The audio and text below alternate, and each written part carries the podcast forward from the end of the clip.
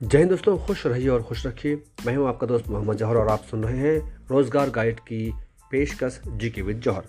आज हम बात कर रहे हैं स्वच्छ सर्वेक्षण 2021 के बारे में। दोस्तों, स्वच्छ सर्वेक्षण पुरस्कार 2021 में इंदौर लगातार पांचवी बार देश का सबसे स्वच्छ शहर बन गया है और इसी में दूसरा स्थान सूरत को और तीसरा स्थान विजयवाड़ा को प्राप्त हुआ है। केंद्र सरकार के वार्षिक स्वच्छता सर्वेक्षण में इंदौर को लगातार पांचवी बार सबसे स्वच्छ शहर घोषित किया गया। हाल ही में वार्षिक स्वच्छ सर्वेक्षण पुरस्कार 2021 के परिणामों की घोषणा की गई। इंदौर लगातार पांचवी बार देश का सबसे स्वच्छ शहर बन गया है। स्वच्छ सर्वेक्षण पुरस्कार 2021 में सबसे स्वच्छ शहरों में दूसरा स्थान सूरत को और तीसरा स्थान विजयवाड़ा को प्राप्त हुआ।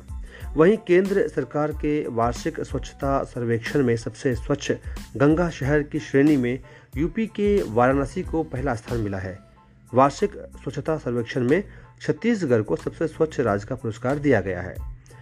साल 2020 में महाराष्ट्र में नवी मुंबई को भारत का तीसरा सबसे स्वच्छ शहर माना गया। अब हम बात करते हैं खास बातों पर। दोस्तों, प्रधानमंत्री नरेंद्र मोदी के संसदीय क्षेत्र वाराणसी को सर्वेक्षण में स्वच्छ गंगा शहर की श्रेणी में प्रथम पुरस्कार प्राप्त हुआ। इस श्रेणी में बिहार के मुंगेर को दूसरा और पटना को तीसरा स्थान प्राप्त हुआ है। सर्वेक्षण में महाराष्ट्र और मध्य प्रदेश को देश में स्वच्छ राज्यों में दूसरा और तीसरा स्थान प्राप्त हुआ, जहाँ 100 से अधिक शहरी स्थानीय निकाय हैं।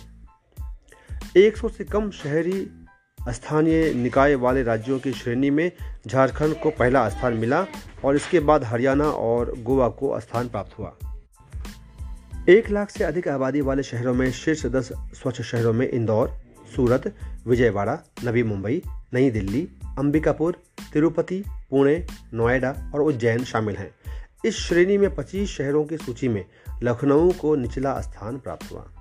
मंत्रालय के अनुसार एक लाख से कम आबादी वाले शहरों में महाराष्ट्र का विटा शहर को प्रथम स्थान मिला और इसके बाद लोनावाला और ससवाड़ शहर को स्थान प्राप्त हुआ। छावनी बोर्ड की श्रेणी में अहमदाबाद को सबसे स्वच्छ शहर का पुरस्कार मिला। इस श्रेणी में अहमदाबाद के बाद मेरठ और दिल्ली को स्थान प्राप्त हुआ। अब जानते हैं कि राष्ट्रपति रामनाथ कोविंद जी ने क्या कहा।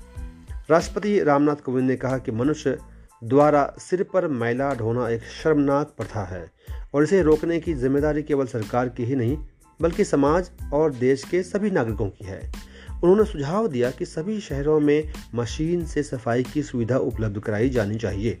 राष्ट्रपति ने स्वच्छता पुरस्कार विजेता शहरों की अच्छी प्रथाओं एवं चलन को अपनाने की बात भी कही।